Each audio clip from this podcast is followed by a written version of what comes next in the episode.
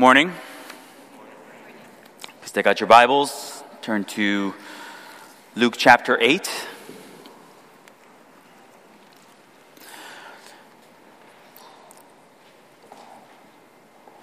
Luke chapter 8, we continue in our study of one of the best known teachings of Jesus, the parable of the sower. And today we're going to talk about what the parable actually means.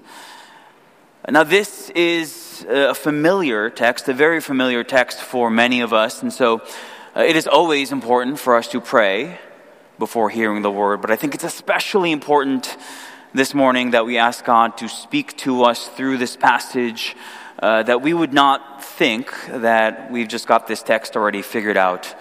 And so let's go to the Lord together.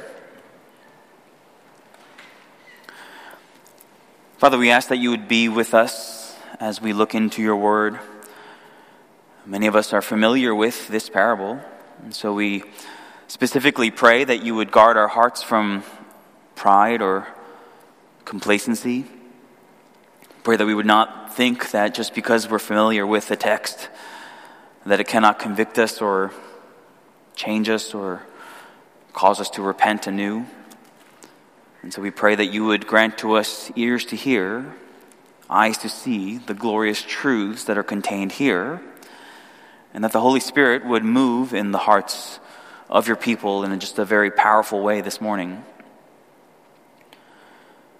We also pray for those in this room who do not know you. Pray that the seed of your word would fall on good soil this morning, that you would cause them to be born again. We know that salvation is your sovereign work, Lord, and so we pray that you would save lost sinners for your glory. We ask this in Jesus' name. Amen. Let's start by just reading the text. Luke chapter 8, starting in verse 4, and this week we will go through the end of verse 15. Hear the word of the Lord. When a great crowd was gathering and people from town after town came to him, he said in the parable, A sower went out to sow his seed. And as he sowed, some fell along the path and was trampled underfoot, and the birds of the air devoured it. And some fell on the rock, and as it grew up, it withered away because it had no moisture. And some fell among thorns, and the thorns grew up with it and choked it. And some fell into good soil and grew and yielded a hundredfold. As he said these things, he called out, He who has ears to hear, let him hear. And when his disciples asked him what this parable meant, he said, To you it has been given to know the secrets of the kingdom of God, but for others they are in parables, so that seeing they may not see, and hearing they may not understand. Now the parable is this the seed is the word of God. The ones along the path are those who have heard. Then the devil comes and takes away the word from their hearts so that they may not believe and be saved. And the ones on the rock are those who, when they hear the word, receive it with joy, but these have no root. They believe for a while and in time of testing fall away. And as for what fell among the thorns, they are those who hear, but as they go on their way, they are choked by the cares and riches and pleasures of life, and their fruit does not mature. As for that in the good soil, they are those who, hearing the word, hold it fast in an honest and good heart, and bear fruit with patience. So, the last time we were in this text, you'll remember we introduced and set up the parable from verses 4 through 10. You'll remember that a parable is a story taken from a real life scenario that's compared to a spiritual reality in order to illustrate some spiritual truth.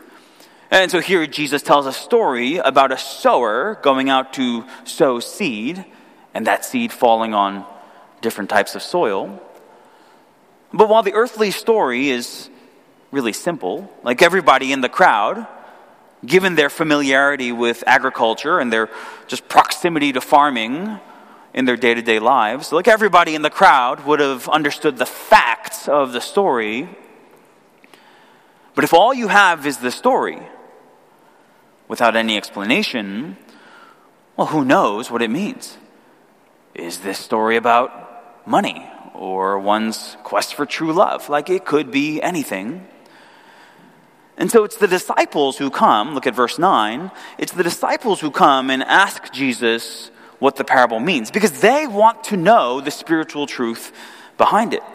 Uh, they weren't following Jesus for, for the show and the, the miracles and, and the buzz. They were genuinely seeking spiritual truth as his committed followers. And so to them, Jesus would give the explanation. To you, it has been given to know the secrets of the kingdom of God. Right? They, in faith, by God's grace working in them, uh, they were genuinely seeking spiritual truth. And so to them, the deep spiritual truths about the kingdom of God behind the parable would be given. But for the majority of the people gathered, those who rejected Jesus, either openly, like the Pharisees, or in a more veiled way, like most of the crowd who listened but they didn't obey his teaching. Well, the parable served a second function of hiding those same spiritual truths from those who didn't have ears to hear.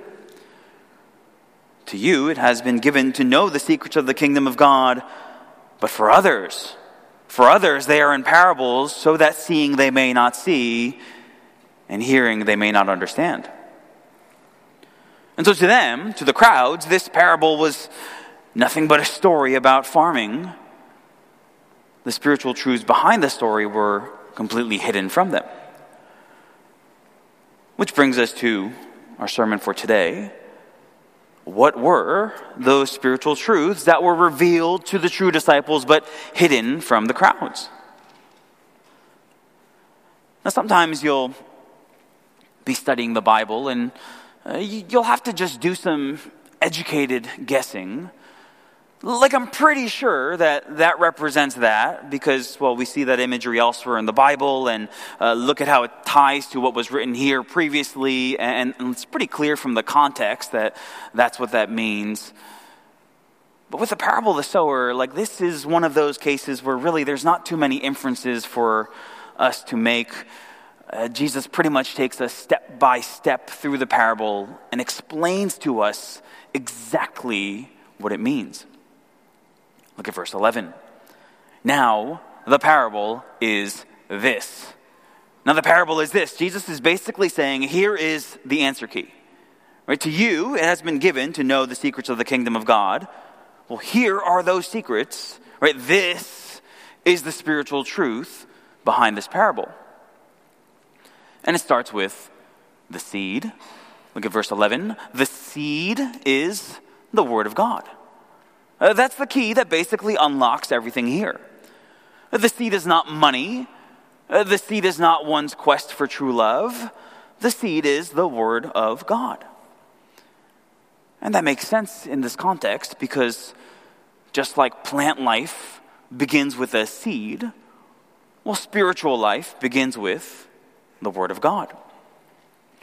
Look at how Peter Remember, Peter would have been there on that day when Jesus first explained this parable to his disciples. How Peter picks up on that same connection in his first letter, 1 Peter chapter 1. Since you have been born again, not of perishable seed, but of imperishable. And you say, well, Peter, what is that imperishable seed? Through the living and abiding Word of God. For all flesh is like grass, and all its glory like the flower of grass. The grass withers and the flower falls, but the word of the Lord remains forever. And this word is the good news that was preached to you.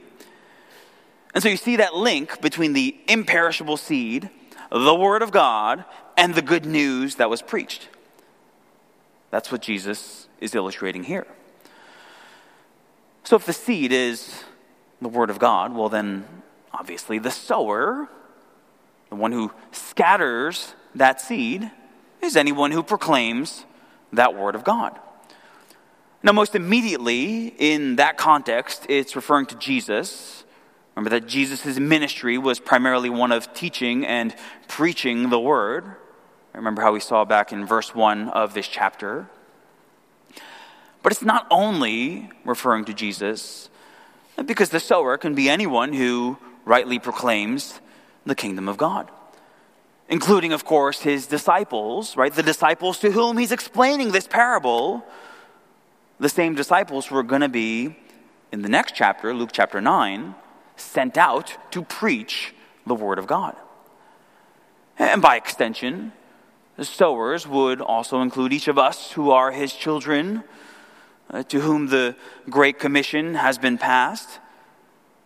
Each of us whose responsibility as believers is to proclaim and teach and evangelize the Word of God. And so you see how the identification of the seed is the key that unlocks the whole parable. If the seed represents the Word of God, then the sower represents the one who proclaims the Word of God, and the soils represent those who hear the Word of God. But while the seed is the key, at the same time, we should realize that the seed is not really the point of the parable, and neither is the sower. Because there's only one kind of seed in the parable, and there's only one sower, but there are four different types of soils, and that's where the difference comes in. To transpose it to our context, right? Just think about a Sunday morning sermon. The Word of God is being proclaimed. Uh, there's only one sermon being preached by one preacher, but the results, in terms of what the Word of God produces in the life of the hearer, uh, that's going to vary greatly from hearer to hearer. Why? Well, it's not because of the sower or the seed, because the same sower is casting the same seed on all the soils. The same preacher is preaching the same sermon to all the people. The difference lies in the soils. The difference lies in the hearts of the people who are listening. And that's why, on any given Sunday, for any given sermon, you can have like one hearer who is being cut to the heart, hearing the word of God, the very fragrance of life, and in the same row, listening to the very same words from the very same preacher, you can have someone who's completely zoned out, completely unaffected. Uh, they don't even want to be there. They can't wait for the sermon to be over. The fragrance of death. And again, the difference lies not in the seed or the sower, well, the difference lies in the soils. Which brings us now to the four soils of the parable, uh, representing four different hearts that all hear the word of God. You've got the hardened soil, the shallow soil, the weedy soil, and the good soil. And so we're going to go through them one at a time. But let me just say this as we go through the four soils, I think it's easy enough for those of us who are believers to say, well, uh, only the fourth soil applies to me. I'm the good soil, which means that by definition, I'm not the hard soil or the shallow soil or the weedy soil. Well, praise God if that's true, that you're the good soil. But don't just dismiss the other three descriptions as being completely inapplicable to your life. Because, first, the other three soils give us opportunities to examine ourselves, to see whether we are in the faith, like the Bible commands us to. Look, I think I'm the good soil, but does my life really match my profession? Or is my life, in actuality, a lot closer to these other soils? And second, even among true believers, at least those of us who haven't achieved perfect holiness yet, which is all of us, there's often elements of the other soils in our hearts. Uh, that is, even with the good soil that God has given us, like hearts in which His word has truly taken effect, uh, we can still struggle with hardness of heart towards the word. We can still struggle with not being deeply rooted in the Word. We can still struggle with having the cares of the world compete with the Word. Uh, we're hardly immune to these things. And so don't just dismiss the first three soils as being irrelevant to you. Rather, honestly examine your own heart as we go through each soil and ask yourself is there any resemblance? So, first, let's consider the hardened soil. That's in verse 5. The sower went out to sow his seed, and as he sowed, some fell along the path and was trampled underfoot, and the birds of the air devoured it. So, this is seed that falls on the walking paths in the middle of the farmland where the, the dirt would be packed down real tight. And so uh, the seed just kind of sits on the surface. It's unable to break into the hard soil. And so not only would it get trampled underfoot on the path, but ultimately it would get eaten by the birds. And Jesus tells us exactly what that means in verse 12. The ones along the path are those who have heard. Then the devil comes and takes away the word from their hearts, so that they may not believe and be saved. Because the hearer's heart, it's like that packed down, trodden on dirt it's hard. Well, the word doesn't pierce through at all. And then Satan and his demons, like the bird, they come and snatch away the word. We probably don't often think about Satan and demonic forces being at work in opposition when the word is being preached. But that's exactly what Jesus is saying here. Whether it's on a Sunday morning or Really, anytime the gospel is being preached or taught or proclaimed, the Bible makes it clear that there are these invis- invisible spiritual forces at work.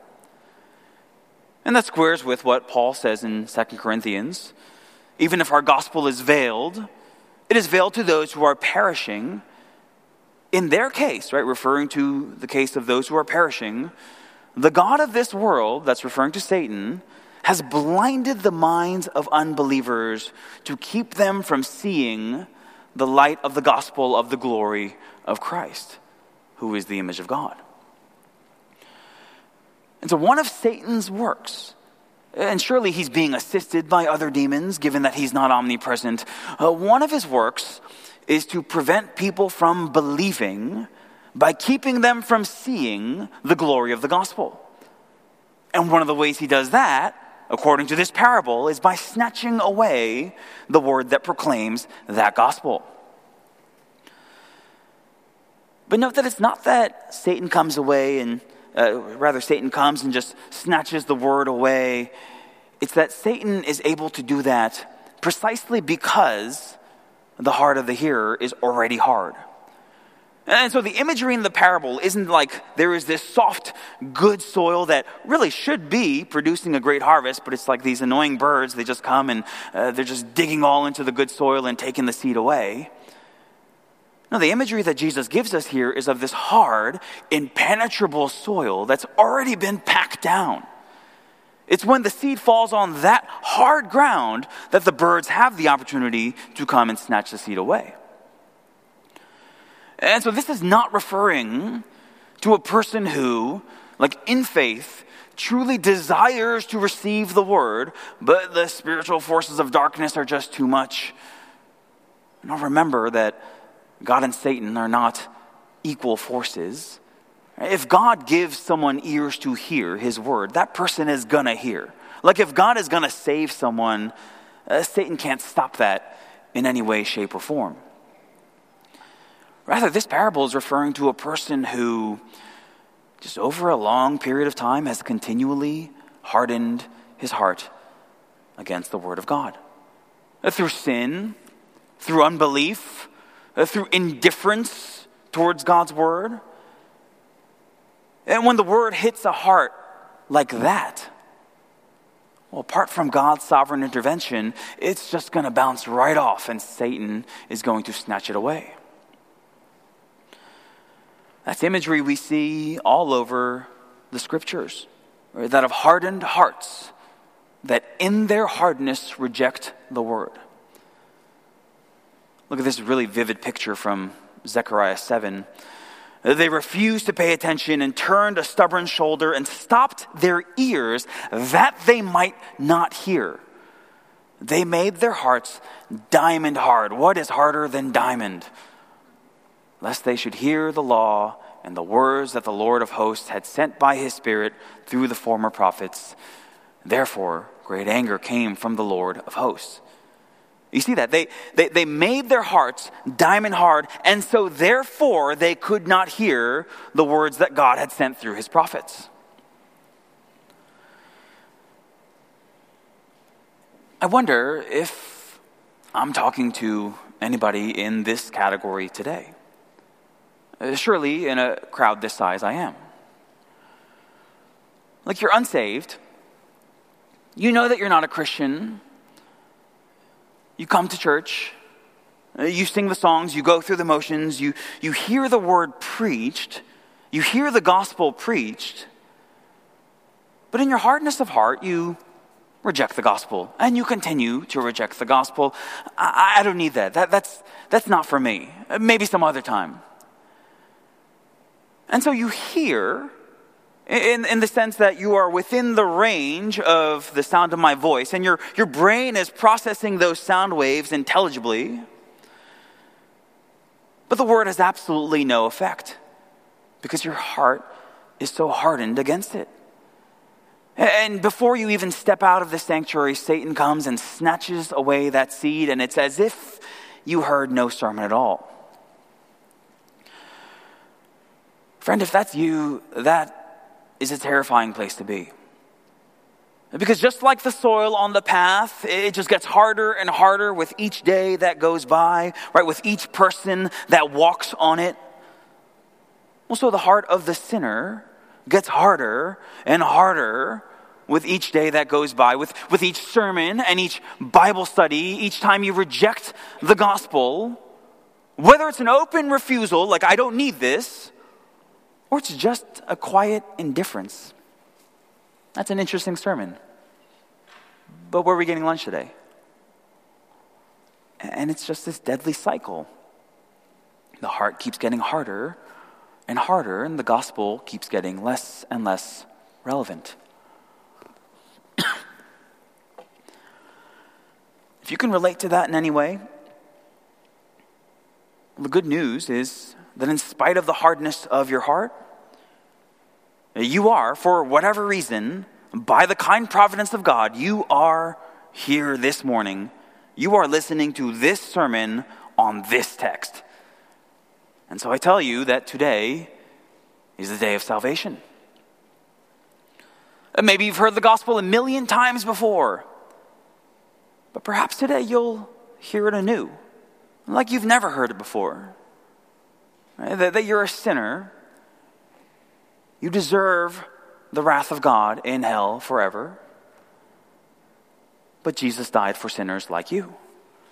Jesus died for sinners like you, and by trusting in his death alone to be made right with a holy God, well, you too can be saved. That you can be saved today. Today, if you hear his voice, do not harden your hearts. And those of us who are believers, remember that this is a text for us too. Just think about your own heart. Let's think about our own hearts. Uh, do we see any hints of this? Just a hardness of heart an indifference in our soul towards the Word of God? You ever leave the service and someone asks you later that afternoon, like, how was church today? What was the sermon about? Well, there's this illustration and there's some really bad jokes, and uh, but the uh, sermon, uh, and it's this legitimate struggle to remember anything of spiritual value from the sermon. Well, that's a dangerous sign that there might be more of this hardness and dullness in our hearts than we might think. Friends, oftentimes we think of the devil and his minions as uh, being up to no good in these kind of great and grand ways. And so we think about 1 Peter 5 8. Be sober minded, be watchful. Your adversary, the devil, prowls around like a roaring lion seeking whom he may devour. We, we think of that as these kind of grand evil schemes. But you see, his work can be as seemingly innocuous as a, as a well timed distraction that causes you to zone out and, and daydream. And uh, what was the sermon about again? Oh, these forces of darkness would be plenty happy if during the sermon you'd just be thinking about what you have waiting tomorrow at work. Well, I got that. I got the 9 a.m. tomorrow, and the, oh, the, the big deadline's coming up. Maybe I should rush home after church and make sure I get started on that. And what was the sermon about again? Oh, and these forces of darkness would be absolutely delighted if you would think to yourself, I already know this text. I've read this passage a million times. What do I have to learn from this? Because now, not only are you hardening your heart against the word, but now your pride is bubbling over as well. Uh, brothers and sisters, sometimes James 4 7, resist the devil. Sometimes it isn't so much about fighting the great temptations out there as it is just fighting the simple temptations to take lightly the Word of God. And we ought not to be ignorant of Satan's designs. So that's the hardened soil. Let's now consider the shallow soil. Verse 6. Some fell on the rock, and as it grew up, it withered away because it had no moisture. Remember that you'd have these areas with these large sheets of bedrock right below the surface. And so a seed that would fall on that kind of soil, right, the rock, oh, would send its roots down, but the roots would hit up against the rock, and so the root system would not be able to develop. And because it's so shallow, well, the, the plant dies because it can't take in enough water. What's the spiritual truth there? Verse 13 The ones on the rock are those who, when they hear the word, receive it with joy. But these have no root. They believe for a while, and in the time of testing, they fall away. So, this soil represents the person who initially hears the gospel, and it really does appear like he has this genuine conversion experience. And he doesn't just receive it. Look at verse 13. He receives it with joy. And so he appears to be this genuinely joyful and just like full of zeal new believer. Like it looks really promising. There's a, there's a real excitement there. But at the end of the day, there's no true substance. There's no fruit born. Uh, there was this outward superficial change, what you might be able to see from above ground, but on the inside, right, like under the soil, well, there's no root. If you've been a Christian long enough, you know exactly what Jesus is talking about here. You've seen people, they genuinely appear to be saved, and there's so much joy and excitement for the gospel and the things of God at the start. Maybe they even get baptized and they, they join the church and they're just on fire for the Lord, and that goes on for a season. Uh, look at how Jesus puts it in verse 13. They believe for a while, but then difficulties set in some trial or trouble or persecution comes along. Maybe it's a physical sickness. Maybe it's things not going well in life. Maybe it's a, a, a, family difficulty. Maybe it's being hurt by someone in the church. Or maybe it's that some cost comes along. Like where being a Christian is going to cost you something. You've got to give something up. You've got to sacrifice something to be obedient to the Lord. And all that reveals that the person never actually rooted himself in the gospel at all. Uh, they were never saved to begin with. And so they fall away, and in spite of everything that you saw in them, well, they show that they were never saved at all. All the, the joy and the excitement and the enthusiasm was all just superficial, and there was no depth. Now, I want to clarify one thing at this point. Because maybe you're asking, well, is it possible then for a believer to lose his or her salvation? Well, the short answer is no. When Jesus says they believe for a while, he's not saying that they had this genuine saving faith for a season, but then they lost it. He's saying that they outwardly appeared to believe, but inside there was never any change. There, there were no roots to the plant. And that's evidenced by the fact that they don't endure. Like Jesus says, the one who endures to the end will be saved. And if they don't endure, well, it's what John's talking about in 1 John chapter 2. Uh, they went out from us, but they were not of us. For if they had been of us, like if they had been true believers, they would have continued with us.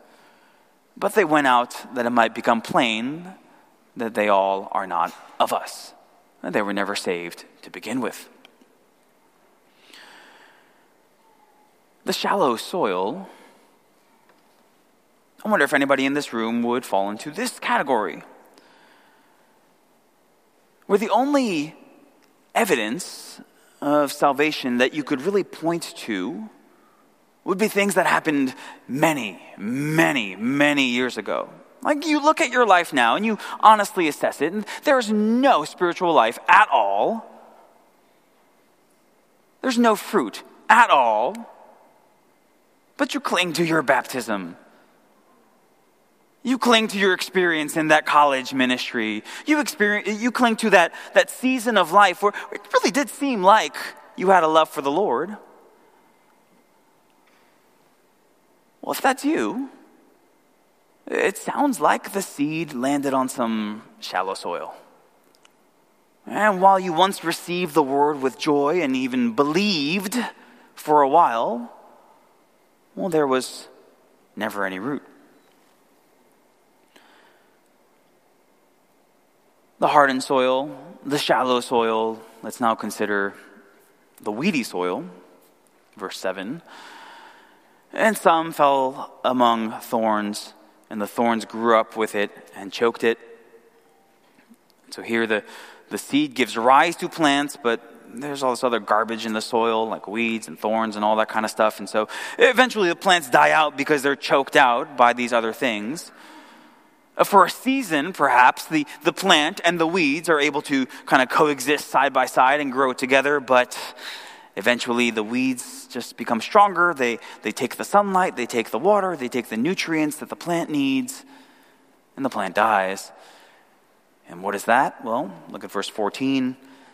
As for what fell among the thorns, they are those who hear, but as they go on their way, they are choked by the cares and riches and pleasures of life, and their fruit does not mature. So, this is the person who, again, shows an interest in the gospel, uh, an interest in the things of God.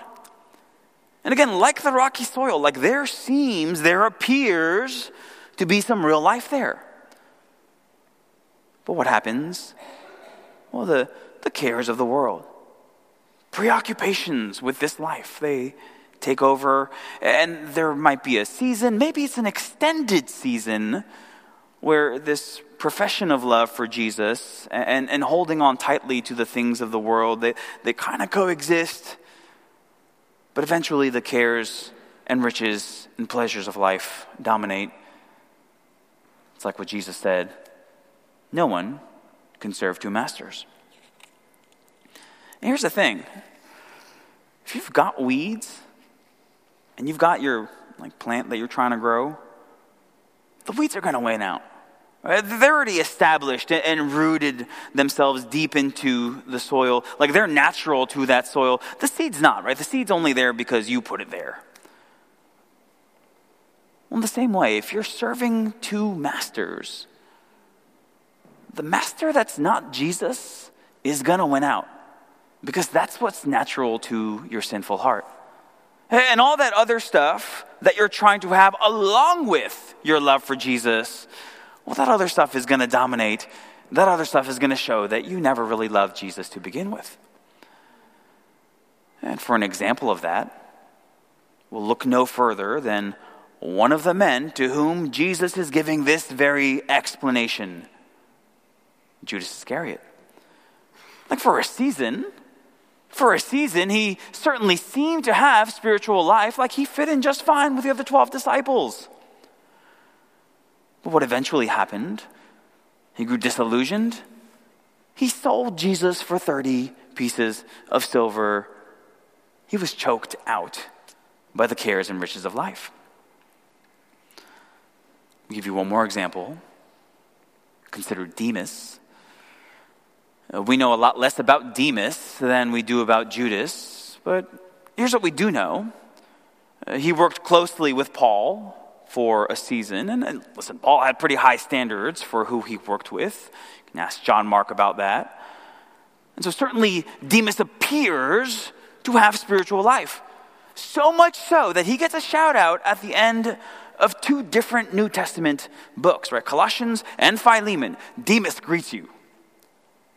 But what happens? Well, the thorns, they grow strong. They, they, they choke him. And so you look at what Paul writes later on Demas, in love with this present world, in love with this present world, has deserted me. Demas was in love with this present world. Right? That's precisely the thorns that Jesus mentions in this parable.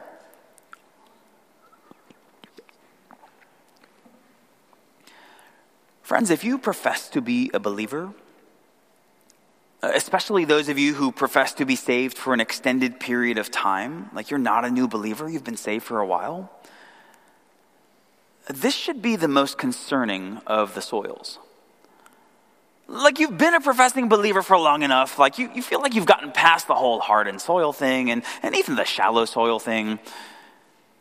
But remember, the weeds, they come later. They come later than the birds. They come later than the lack of moisture. That is well after the seed that falls on hardened ground is eaten by the birds, and well after that seed that falls in the shallow soil, it dies from lack of moisture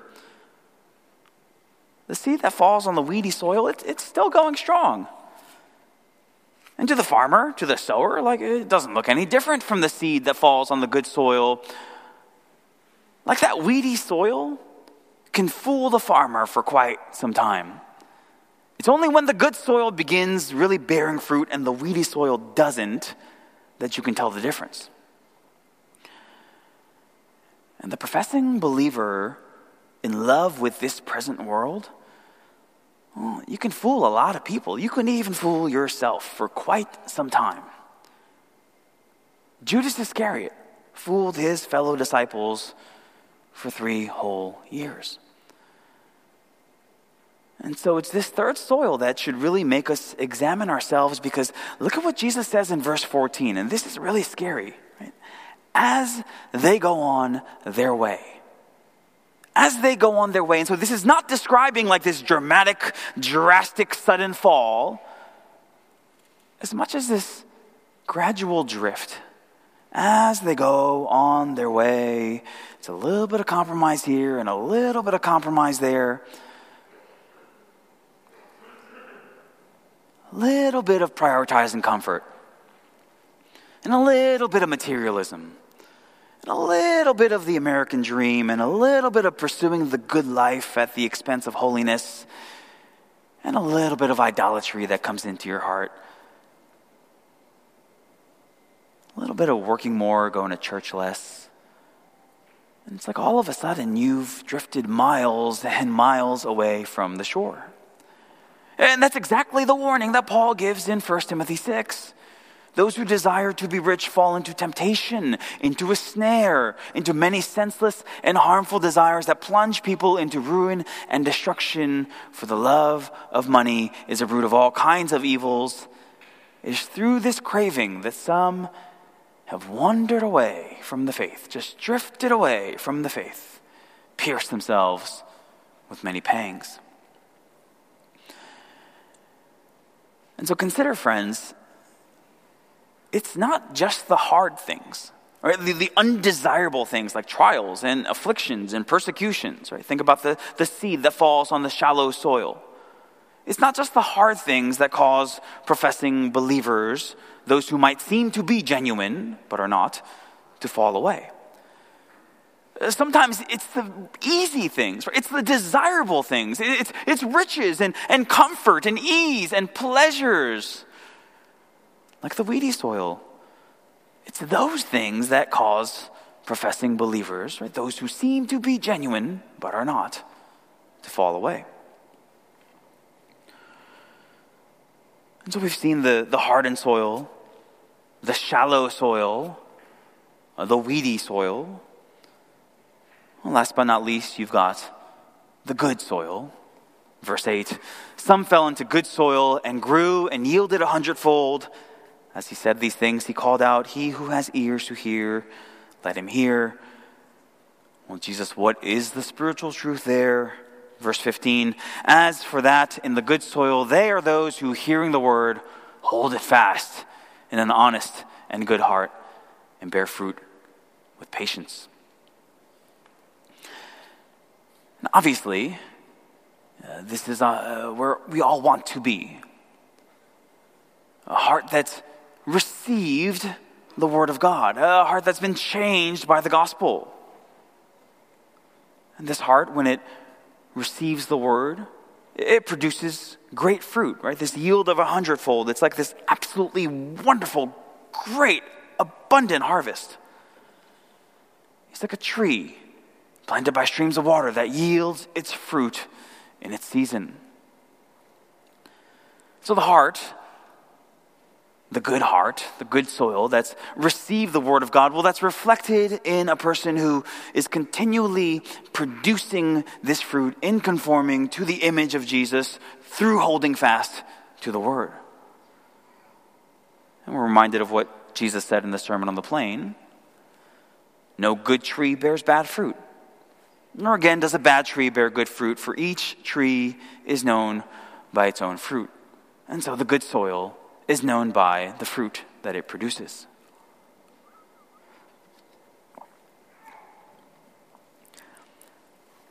So, this is where we want to be with good soil. But the natural follow up question, of course, is, is, is how? How do I get this good soil? And the answer is that you can't. You on your own, you cannot change the kind of soil that you are. Right? The soil can't just like change its nature by wanting to be a different kind of soil. In the same way, you can't change your spiritually dead heart by just trying harder to love the Word of God. No, God has to divinely work, right? God has to divinely grant that new soil. He's got to grant that new heart. But, friends, that's exactly what He does in salvation. Ezekiel 36 I will sprinkle clean water on you, and you shall be clean from all your uncleannesses and from all your idols. I will cleanse you, and I will give you a new heart. I will give you a new heart, and a new spirit I will put within you, and I will remove the heart of stone from your flesh and give you a heart of flesh. And I will put my spirit within you and cause you to walk in my statutes and be careful to obey my rules. I will give you a new heart, aka, I will change the soil from the hardened or shallow or weedy soil that you have, and I will give you good soil. And I will cause you to walk in my statutes. Well, aka, I will cause you to bear fruit. And so, brothers and sisters, I hope that as, as a result of looking at this text, that you, you do examine yourself with the other soils, because that's what God's word commands us to do. And I hope that you repent where repentance is needed. I hope that you commit yourself anew to God's word. But most of all, right, brothers and sisters, if after sincerely examining your heart, like you found, find that by God's grace there is fruit well, we ought to praise him for the new heart, right? The good soil that he's given us in Christ. Because that's entirely a sovereign work of God. You did not will your way to having good soil, it has been given to you. And so let me close with this.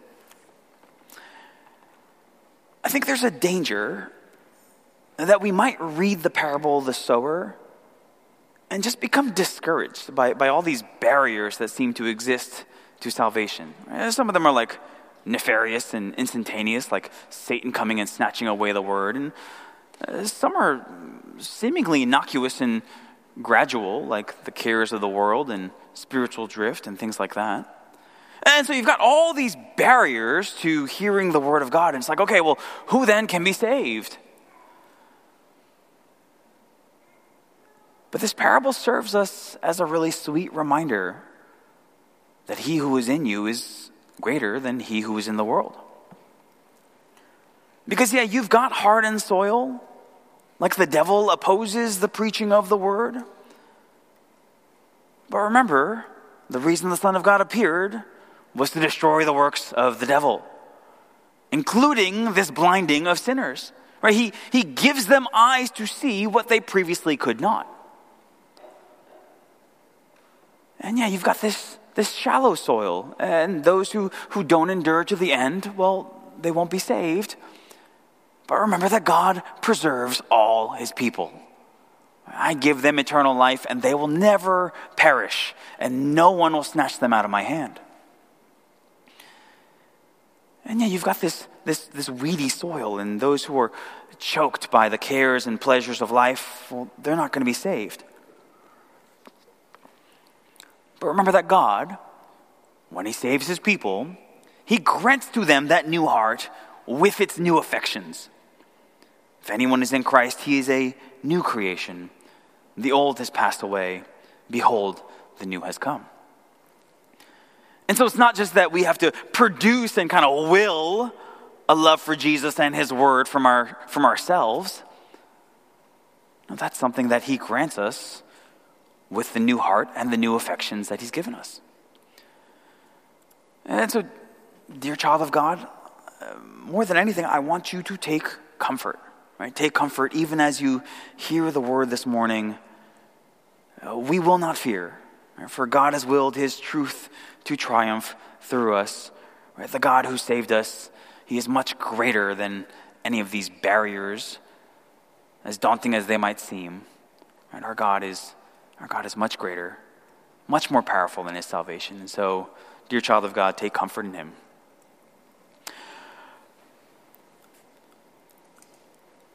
Father, we thank you for the ears that you have given us to hear your word. Lord, we pray that we would not just listen to words from a sermon, but that you would allow those words to take deep root in our heart, Lord, that we might obey and repent and worship.